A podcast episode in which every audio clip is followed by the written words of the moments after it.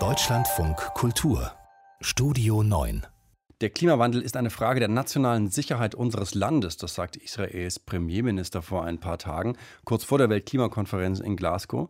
Und es ist mehr als ein Sprachbild, um zu verdeutlichen, wie gravierend sich auch der Klimawandel auf Israel auswirkt. Es geht aber auch um Außenpolitik, es geht um die israelischen Nachbarn, es geht um die gesamte Region, die ja seit Ewigkeiten immer wieder von Gewalt und von Konflikten geprägt ist. Unser Israel-Korrespondent Benjamin Hammer, der ist bei uns. Herr Hammer, fangen wir mal konkret im Land Israel an. Wie gut sind die Israelis aufgestellt, um dem Klimawandel etwas entgegenzusetzen?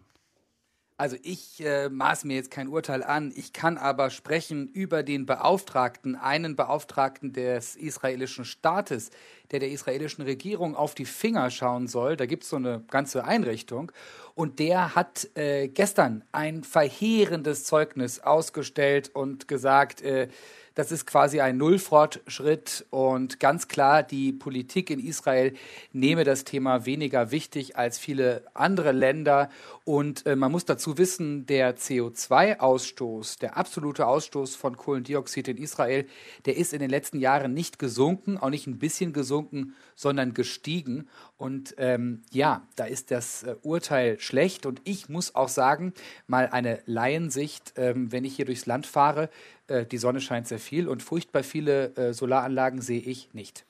Was erwarten denn die, sozusagen diese Forscherinnen und Forscher dann jetzt für die Region? Also welche Folgen wird der Klimawandel für die Staaten in der Region haben? Also das ist ähm, im Grunde genommen die Problemlage, dass ähm, es sehr viele Studien und Daten gibt, die sagen, äh, der Nahe Osten und Nordafrika werden besonders betroffen sein vom Klimawandel. Ähm, da ist teilweise die Rede von Sommern mit Regeltemperaturen tagsüber bis zu 50 Grad Celsius. Nachts kühlt es in Anführungszeichen ab auf 30 Grad Celsius. Äh, das sind die Prognosen und sie lauten eben auch eine möglicherweise doppelt so starke Erwärmung der Temperatur im Nahen Osten im Vergleich zum globalen Durchschnitt. Und die Folgen könnten sein Überschwemmungen, die Rede ist von einem überschwemmten Nildelta, äh, aber auch Dürren, die es ja ohnehin hier in der Region gibt. Also nichts Gutes, definitiv. Was sind das dann für sicherheitspolitische Folgen, die angesprochen worden sind, die befürchtet worden sind, wenn der Premierminister Bennett sagt, dieser Klimawandel, das ist auch eine Frage der nationalen Sicherheit? Bennett selbst hält sich da zurück und die israelische Armee hält sich auch zurück. Die wollten mir beinahe ein Interview geben, haben das dann aber nicht gemacht und haben schriftlich erklärt, äh, wir haben da jetzt ein einzigartiges Team gebildet. Aber es gibt natürlich Forscherinnen und Forscher in Israel, die sich seit Jahren damit auseinandersetzen, die sagen, es ist gut, dass Israel das Thema jetzt ernst nimmt bei der Sicherheit, ähm, weil im Grunde genommen die große Sorge ist, dass der Klimawandel bestehende Konflikte noch verschlimmert.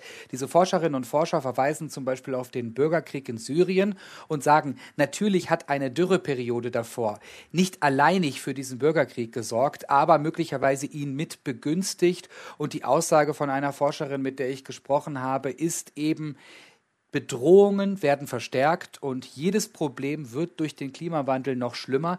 Und das ist bei einer äh, Region mit bisher schon Kriegen, Armut, Überbevölkerung, instabilen Regierungen, Terrorismus natürlich keine gute Nachricht für die Zukunft. Man könnte es ja vielleicht versuchen, versuchen zu deuten, es sitzen ja alle im selben Boot in der Region, was den Klimawandel angeht. Gibt es vielleicht auch eine Chance auf positive Veränderungen?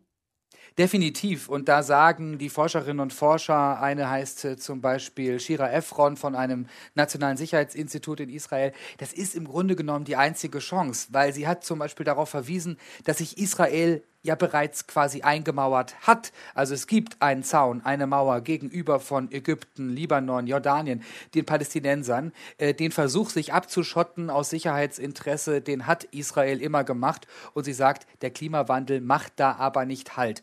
Und wenn wir vielleicht nochmal auf das Thema Wasser schauen, kann sich jede und jeder gut vorstellen, dass das in den nächsten Jahrzehnten hier im Nahen Osten zu Kriegen führen kann. Es kann aber genauso natürlich auch eine Chance sein. Israel liefert zum Beispiel Wasser an den ehemaligen Feind Jordanien. Und so kann die Kooperation in der Krise, im Klimawandel natürlich auch zu einer Befriedung der Region führen, wenn wir optimistisch sind. Der Klimawandel und die nationale Sicherheit Israels. Einschätzungen waren das von unserem Korrespondenten vor Ort, von Benjamin Hammer.